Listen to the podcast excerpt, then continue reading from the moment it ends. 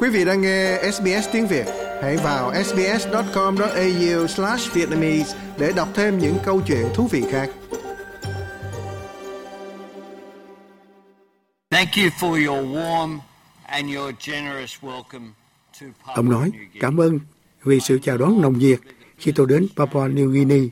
Tôi rất vui mừng được trở thành Thủ tướng Úc đầu tiên viếng thăm Papua New Guinea kể từ năm 2018. Tôi cũng vô cùng vinh dự khi là người đứng đầu chính phủ nước ngoài đầu tiên phát biểu quốc hội của bạn và đây là một nghị viện tráng lệ. Parliament. And what a magnificent parliament this is. Đó là một thời khắc lịch sử cho hai quốc gia. Thủ tướng Anthony Albanese hôm qua được chào đón bằng nghi thức trân trọng với 19 phát súng chào mừng từ lực lượng phòng vệ Papua New Guinea khi ông đặt chân xuống Port Moresby. Ông Albanese trở thành người đứng đầu chính phủ đầu tiên phát biểu trước quốc hội của Papua New Guinea 50 năm kể từ khi nước Úc hỗ trợ trong hành trình giành độc lập của đất nước này. Ông Albanese đã phản ảnh về những gì ông mô tả là sự khởi đầu của mối quan hệ sâu sắc giữa hai quốc gia. Independence was not Australia's gift to give. Ông nói, độc lập không phải là món quà của nước ban tặng, mà là người dân Papua New Guinea có quyền khẳng định đó là cơ hội để bạn nắm bắt.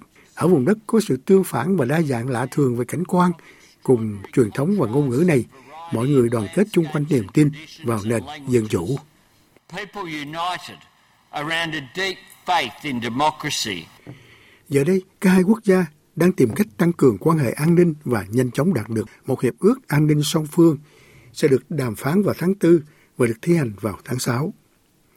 Thủ tướng Papua New Guinea, ông James Marape, thừa nhận lịch sử chung của hai quốc gia khi ông hướng tới cái ông mô tả là một tương lai bình đẳng hơn.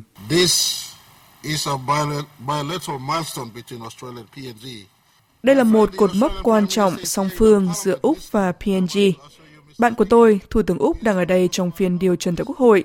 Tôi muốn xác quyết với ông Chủ tịch Quốc hội rằng chúng ta sẽ phát triển chương trình nghị sự phát triển quốc gia của chúng ta với Úc để Papua New Guinea trở nên tốt đẹp và an toàn hơn về mọi mặt, đặc biệt là từ quan điểm độc lập về kinh tế của thế hệ lãnh đạo hiện tại của chúng ta. Ông cho biết chương trình nghị sự hàng đầu của cuộc gặp gỡ song phương bao gồm các cơ hội di cư, giáo dục và việc làm cũng như thương mại và đầu tư. Đó là một hiệp ước mà một chuyên gia cho rằng cũng nhắm mục đích dập tắt ảnh hưởng của Trung Quốc trong khu vực, một điều mà chính phủ Papua New Guinea đã bác bỏ. Vào tháng 12, Bắc Kinh đã đồng ý tài trợ cho một bệnh viện quân đội ở Papua New Guinea vài tháng sau khi ký hiệp ước an ninh với quần đảo Solomon. Tiến sĩ Michael Davis là nhà phân tích cao cấp về quốc phòng, chiến lược và năng lực tại Viện Chính sách Chiến lược Úc ở Canberra. Ông nói rằng hiệp ước này rất quan trọng để củng cố mối quan hệ của Úc với một trong những nước láng giềng gần nhất và quan trọng nhất. China is the single most Trung Quốc là khía cạnh thách thức nhất trong môi trường chiến lược mà chúng ta đang phải đối mặt. Đây là môi trường đang được định hình do một Trung Quốc quyết đoán. Một phần của quá trình đó mà chúng ta đang chứng kiến là một Trung Quốc rất tích cực trong vùng Tây Nam Thái Bình Dương. Hồi năm rồi chúng ta thấy qua thỏa thuận giữa Solomon và Trung Quốc cho phép Bắc Kinh thiết lập một căn cứ quân sự ở quần đảo Solomon. Điều mà chúng tôi không muốn thấy là chuyện đó được lặp lại ở Papua New Guinea. Trong đó Thủ tướng Papua New Guinea đã nhanh chóng bác bỏ các câu hỏi về mối quan hệ của nước này với Trung Quốc. Thế nhưng, Bộ trưởng Ngoại giao Justin Tachenko của nước này nói với đài phát thanh ABC rằng Trung Quốc vẫn là một đối tác chiến lược quan trọng. China is an important strategic part to the development as well of Papua New Trung. Quốc là một phần chiến lược quan trọng đối với sự phát triển của Papua New Guinea và chúng tôi luôn có mối quan hệ đó. Đó là một trong những đối tác kinh tế lớn nhất của chúng tôi và chúng tôi làm việc với họ theo nhiều cách khác nhau về vị trí của chúng tôi. Những gì chúng ta có thể làm cùng nhau mà không gây ra vấn đề gì giữa chúng ta và các đối tác của chúng ta.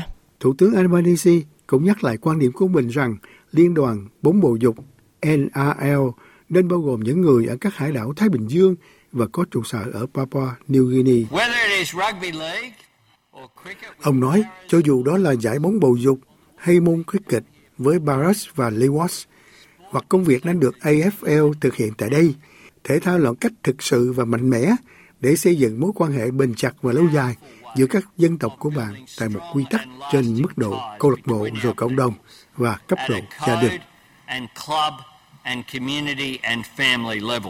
Trong khi đó, một trong nhiều yếu tố trong gì Thủ tướng Úc Anthony Albanese mô tả phương pháp bảo mật là gia đình trên hết. Like, share, comment. Hãy đồng hành cùng SBS tiếng Việt trên Facebook.